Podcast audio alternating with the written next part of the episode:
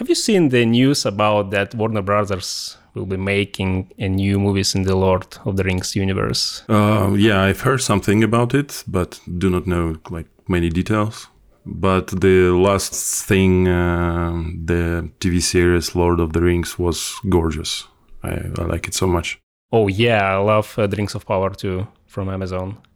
Yeah, and uh, the new movies will not be connected to the new Warner Brothers movies. So the Warner Brothers wants to get Peter Jackson and creative team involved in the new movies, and this is actually great news. Why I mentioned it because I remembered your work on the Gollum game cinematic. You actually were pretty close to the Middle Earth universe. Oh yeah, thank you. We tried to achieve this feeling and. Uh probably we'll discuss it in today's talk. Yeah, I hope so. I was uh, just wondering because projects uh, like Lord of the Rings can be terribly exhausting, and especially because of overwork, which is still pretty common in the in the CG industry. Do you think you'll need a rest after a project at this size, or are you willing to just non-stop work? For this kind of project? It depends uh, on how everything was going on during the project. If everything was in time and uh, timing was planned really good, so it is possible to move smoothly to another project. But sometimes when it's, you know, blood, sweat, and pixels, so you have to have some rest after all. Yeah, I understand. I understand. But, uh, you know, in Marvel movies, CG artists don't get such rest and calm and peace. I don't know. It, it could be like a like a week or something. At my previous job, we were planned some breaks or vacations for the team between the projects. It's not possible to go to vacation during the project, no matter it, it is summer or I don't know, it is high season or something like this. It doesn't really matter. But between uh, projects, like guys, come on, everyone should take his a week or two for for vacation, and then we are move on. That's actually very healthy.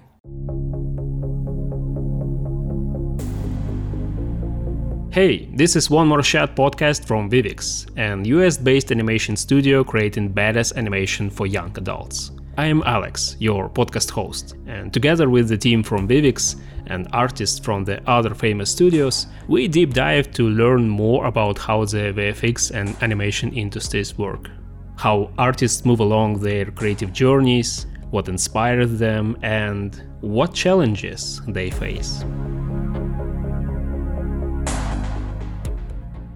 In today's episode, we have Alexey Kozyrev, lighting, render, and environment supervisor at Vivix Studio. He's worked on video game cinematics, uh, trailers for wargaming, for example, and also worked in movies for Netflix projects. Welcome to our first episode in English. How are you feeling today? I'm good, thank you. Thanks for the invitation and uh, happy to be here. Okay, let's start with the basics. Tell me about your work at Vivix give uh, an example of your task you get most often.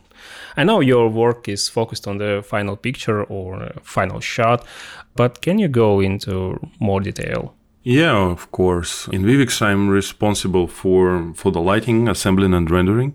That is basically what my department is doing. And um, the most common task for me and my team uh, basically is to set up the lighting and the render the final image so that's what we are doing like every day. And um, as i'm a supervisor so my daily tasks also include distributing the load between artists and um, selects right specialists for each task or control the final quality or timing and so on and so forth. Also um, in the long run i'm responsible for the development of the department establishing all processes, I don't know, developing people, hiring, firing, and all this fancy stuff. So, kind of a lot of tasks.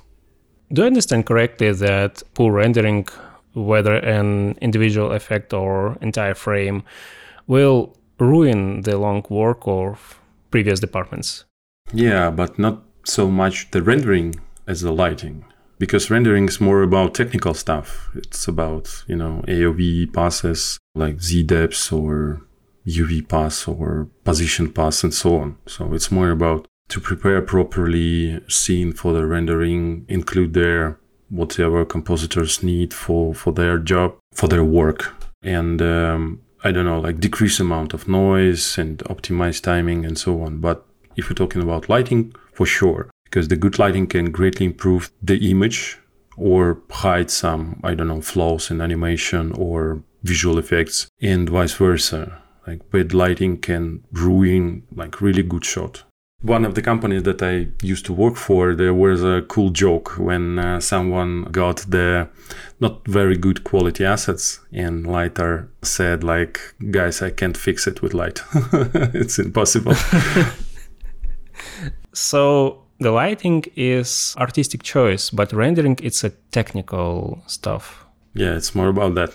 Is there any chance that movies uh, still use, for example, lens flares to cover up imperfections? Yeah, there is a lot of examples like this. And when you see a lot of stuff like that, you are sometimes in the cinema, you're like, guys, come on. It's so obvious, like a lens flare on the half of an image.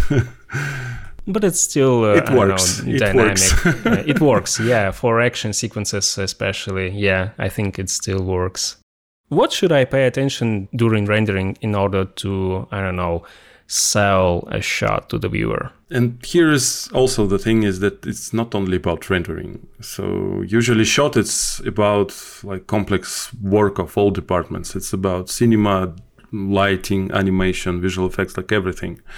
And um, on the pre-production stage, uh, it is very important to create you know keyframes and develop the mood and style before the heavy production and uh, to align the vision of director and director of the project and uh, show the team how our project will look like after all and usually it's like you know all basic principles of this they are have been formed like over the years because it's like basic art thing like composition and um, contrasts uh, the focal point and etc etc so every single rule like from the basic art it help you to guide the viewer's eye through the image in a bit of depth of field on top of that how and where can you learn the skills to get into your profession the thing is that we are working in between the art industry and like IT. So we are something, you know, in the middle.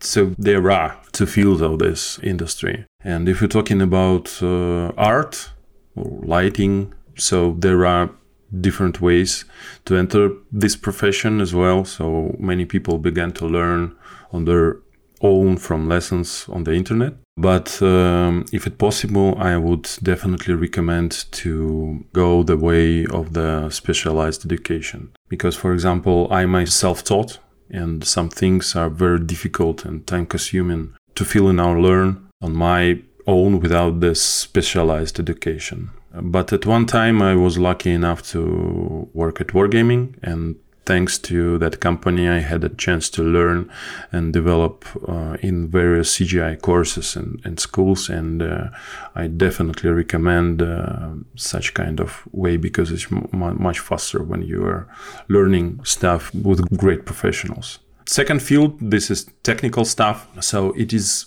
maybe a bit simpler.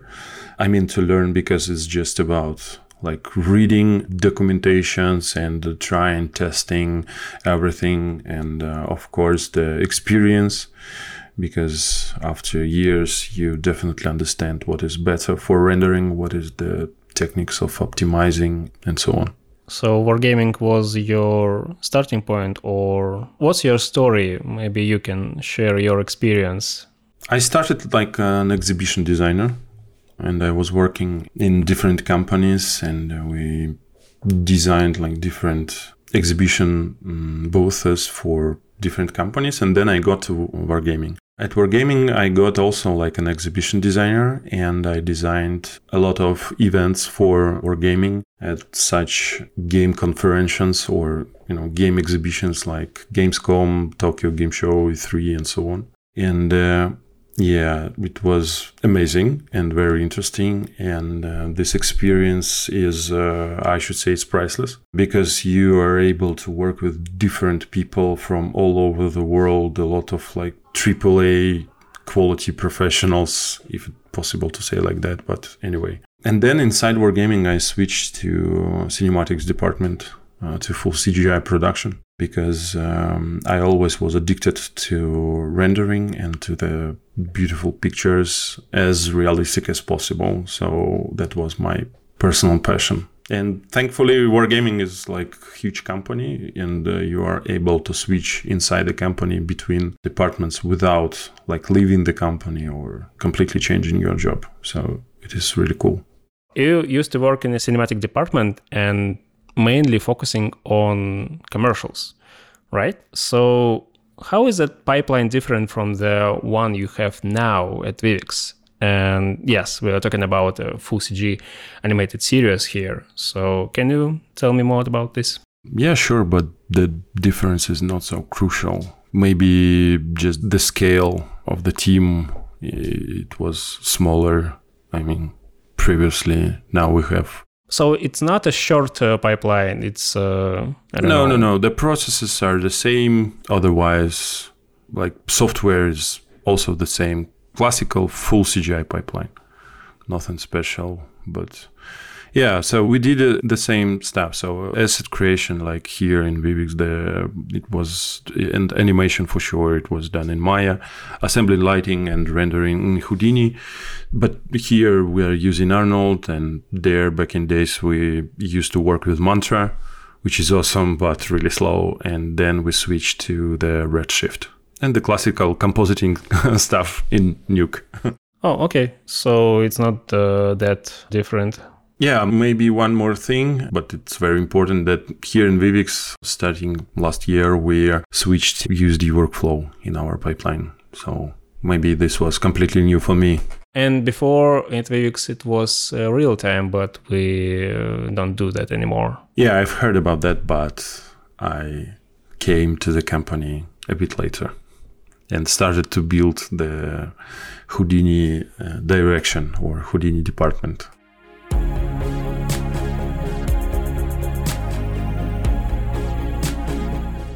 I want to bring the focus of our conversation to lighting. So this is a critical stage in uh, pipeline development. If I understand correctly, this is the most important stage before compositing, right? Yeah, this is definitely critical stage because as you know without lighting there will be no image. yeah, yeah, yeah. I understand, but how does it work? What kind of people work on the lighting stage? So we have really experienced Houdini artists, and they are really technically skilled. And of course, they are really skilled in terms of lighting and uh, art. So, like I said, we're working somewhere in between. And uh, so we are trying to invite to our team people who are the same mindset, I have to say. And um, we have here in Vivix um, this approach that we are trying to achieve the final feeling and uh, the final picture has to be as realistic and beautiful as possible right after raw rendering so without compositing. So we are trying to achieve the stage when compositing is just you know only final touch or final like polishing some but the overall strategy is that after raw rendering uh, the the final picture has to be like as final as possible and uh, if uh, you don't have much time this final quality of image it's uh, not the finalist yeah but it depends on management or you know time management. Yeah yeah i understand. Of course it's uh, all about time and uh, sometimes it's all about money and uh, mostly time. Yeah, but in this direction, the Arnold from Autodesk, yeah, our rendering engine, is really helpful in that because it is like it gives you a lot of possibilities and uh, the picture uh, like straight up the box is uh, really nice it's not so long i mean i heard that image from the unreal engine it's uh, like i don't know very chrome like, very shiny. I still don't know why. it is a quality of the render engine or it's just uh, Unreal stuff. I didn't hear such information but uh, I know that, and I carefully watching what uh, Unreal, uh, like uh, software or like uh, I don't know ideology is doing right now, and uh, I used to work in Unreal, and sometimes I'm using it like pre-production software or for some even concepting because this you know real-time feedback for lighting is insane and it helps you a lot to find the proper i don't know angle to proper um, look or mood for the picture. It's outstanding. And um, in some future i hope everything will go to this approach. I don't know like real-time approach. Of course uh, all this you know pre-calculated uh, renders or how they called offline renders. Of course uh, it's time consuming you know when you I don't know, switch something and you have to wait even, I don't know, even 10 minutes. It's like, mm, of course, real time is, uh, is amazing. I'm not sure that this is a proper description of the image from Unreal Engine. Everything depends on artists who are working. I know a lot of examples, then the picture from Unreal is completely like cinematic. So it depends. Uh, of course, there are a lot of limitations, and uh, in pre-calculated renders, also a lot of limitations, but they are kind of different. But anyway, the overall direction is right. I mean, from my point of view, and uh, I'm really excited how industry is going on, how everything is developing, and you know, new tools like approaching every day. I just remembered uh, cinematics from Halo 2 remaster and it was all the objects in the frame was so I don't know chrome like and very shiny and you know almost wet I don't know like with a condensate on the surface. And I don't know it's really weird but at the same time it was very beautiful. And I don't know in skin of the characters of human characters was chrome like and shiny too and i don't know maybe just a render engine or just an artistic choice. Yeah i don't think it's about render engine because there are a lot of examples of uh, great cinematics which was done in unreal. Check out what Jama Jurabaev doing in his courses or in his company with unreal or i don't know Sava Zivkovic as well. So there are like huge amount of examples with very cool cinematics. Okay okay I'll check it. I want to go back to lighting again. And um, what is a lighting stage pipeline and where it's been rendered? Because I still don't know it. if you want to start light something, you basically have to assemble a shot. So at the very beginning, our artists in my team, also everything is started from the assembling the shot. So characters, environment, like all visual effects. It's combined together in a single scene, and uh, only after that you can start the lighting. And uh, usually we have the keyframe from our concept art department, which is approved with a director and art director. And basically, all you have to do is uh, recreate this keyframe. And uh, this is on the one hand, this is as simple as that, and on the other hand, is sometimes it's really tricky because uh, keyframe usually it's static. In shot, everything is moving. So I don't know, you know, the situation at the beginning of the shot and the very end of it could be completely different. So something like this. And uh, what people are working this is the same people as we talked previously. They are somewhere in between. so it's like technical nerds and artists in one person. Sometimes it's really tricky to find or to have people like this with such kind of mindset because usually, you know, guys, they are or technically skilled or art skilled, but we are, you know, this entire industry is something in the middle. Maybe I lost it in your answer, but one more time, where is it being rendered? Lighting stage. If you mean hardware, where? Okay. Yeah, hardware. Uh, maybe a hardware and a software. Okay. what kind okay. of software? So we're using Houdini and Arnold Renderer for assembling and lighting everything. So in terms of uh, software, it is like that. And uh, like I said, we are switched to universal stage description workflow. If we're talking about hardware, so first of all, the Vivix is uh, Cloud Studio. Maybe it's not correct to say like this, but everyone is working on the remote stage. So first of all, you have to have very powerful computer on your own. And uh, after all, we have our internal render farm uh, for you know R&D tasks or some tests or some you know pre-production. And of course, we're using cloud machines, are really powerful, and uh, there are more than 300 computers in our cloud stage. Yeah, cloud render farm. So it's like a lot of power we need. Okay, maybe it's obvious, but for me, lighting is a it's definitely a part of storytelling. It creates the mood and the feel of the scene and it helps deliver emotions to the viewer. But how and what do you learn to understand lighting?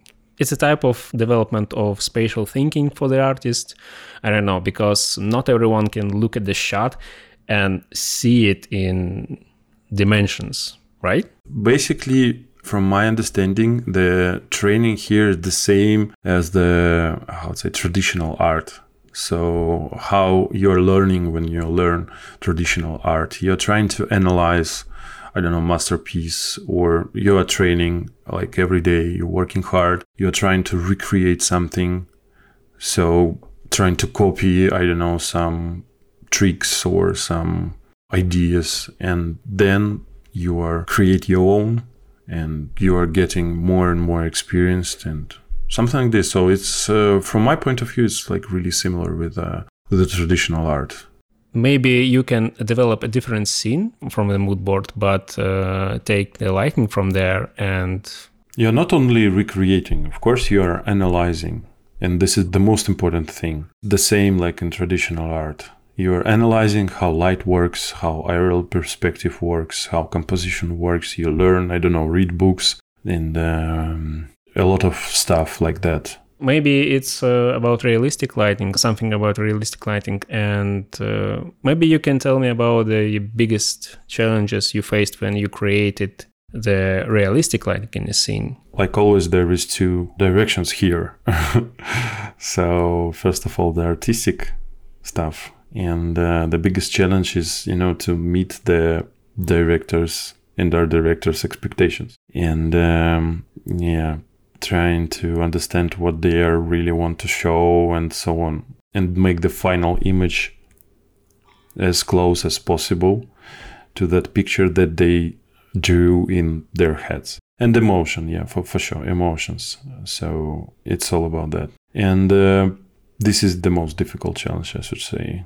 And uh, if we talk about technical component, of course, it's all about optimization, you know, render time, something like this. So how it is possible to render this shot like three hours per frame or four hours per frame, or it's like even too much. It depends.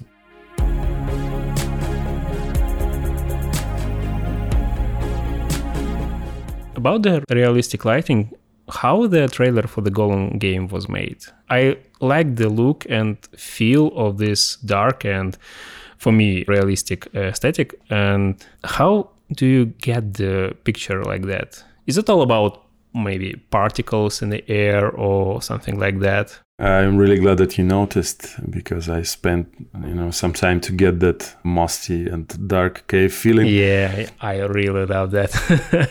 Basically, several elements helped me to achieve this feeling. First of all, is uh, volume with a high density and light scattering parameters. And uh, also, I reworked all shaders on the game assets, uh, you know, to get the wetness on every stone in this cave. So, and after all, I added like a huge top down light, really diffuse, which imitates a hole on the top of this you know cave I really like how you used uh, a warm light from fire and uh, lava. It feels really hot, especially in uh, this dark scene and a really cold scene. I really like. I love that. Okay, thanks. I also like this trailer. yeah, it's it's really cool. What techniques do you use to optimize render times without sacrificing quality? First of all, we're trying to decrease amount of lights and uh, to achieve the proper mood with the minimum of those. You know, I'm trying to explain to my team and uh, also trying to work in this universe when you are trying to recreate the like real behavior of real people on set. Because, you know, when you are trying to shoot something, you definitely use, I don't know, weather or skylighting and with some additional stuff, but their amount of this stuff is not limitless like in 3D. So it's really important to find this balance between like for example, I'm trying not to use, you know, the light which is lighting only on specific place and uh, because it's possible to do it in 3D software, but it's not really possible to do it in real life. So I'm trying to use, for example, some uh, shadow maker, you know. So this is kind of I'm trying to recreate the real process of the lighting creation on the shooting stage or on set. So this is the the first point, and of course the amount of geometry. So it is uh, also very important to be really careful with that. So there's basically really simple and really good rule about you know three zones like first plan, middle plan, and far plan. So everything which is uh, what is uh, not the first plan, it's like the biggest amount of details like displacement, subdivision, all this fancy stuff, maximum detail, blah blah blah. But you know, on the middle plan, you already can start to replace displacement with a normal map. I don't know, reduce the number of polygons and turn off the subdivision. I don't know, texture resolution and so on. And uh, like far plan, it could be even I don't know, like matte paint or everything. So it's basically that's it. Everything which is not in the camera or outside the camera has to be removed, but only like not in case if these parts should cast a shadow or reflect somewhere, but usually it can be completely removed. It could be done even auto- automatically. For example, if you have enough time, it's even possible to add some LODS system, LOD system like really similar similar to Unreal one, but time consuming. But after all, it helps you to decrease the render time. Maybe in uh, AD you have the scene that uh, use uh, these techniques or maybe another. Yeah, of course. We're working on the scene where everything happening on this huge junkyard. Uh, there is like enormous amount of I don't know trash, some robo parts, like billions of polygons, literally. And all this, uh, all these tricks are really helpful there as well. And uh, of course, instancing. Instancing is everything for us. and I have to say that USD workflow has really, really cool instruments to work with instancing. And uh, Houdini is really powerful also you know it is able to render enormous amount of geometry and if it optimized properly for sure. I was wondering can the industry standards shift from houdini to blender? What uh, would it take uh, to do that? Honestly i don't think this will happen at least not the near future. And please don't get me wrong guys blender lovers. Blender is great. I'm a big fan of blender and use it for I don't know, modeling, concepting all the time. And uh, as far as I know, it's already used by many studios as the main pipeline tool. However, Houdini is much more complex and customizable software. And uh, like I said, maybe I'm wrong, and you know, virtual tomatoes will fly at me right now. Poorly rendering uh, virtual tomatoes. Yeah, but vice versa. I know that Houdini, for example, actively began to expand into the game development market, and uh, these procedural tools are insane and uh, unrevealed so far.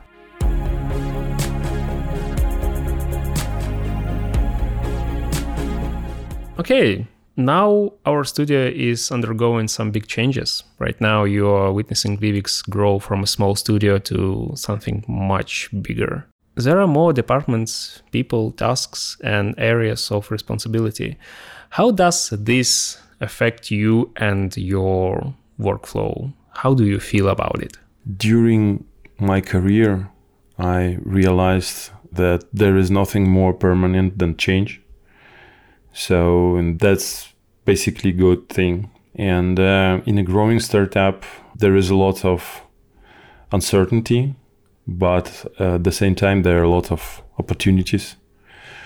So usually there are much more opportunities than in you know established business. And for some people it's used, for some it doesn't. So my department has grown during last year, but I have like a lot of experience in managing teams and I like to take responsibility for people. So see how they are developing and produce excellent results. So for me, it's very important that the team should have people from whom you can learn as well. So, and we definitely have such guys in my team here. And um, also, I'm really excited about the project and um, so many talented artists who are working on this project right now. And I wish this project to become really successful and win, you know, a huge number of fans around the world because it's the, the story itself and the universe is something really unique. Yeah, I feel that too about the AD project and the aesthetics of it. Yeah, and uh, for the change, change is for better. And it's important to embrace them and you grow with the studio and the team. Exactly. Exactly. That's exactly what I'm talking about.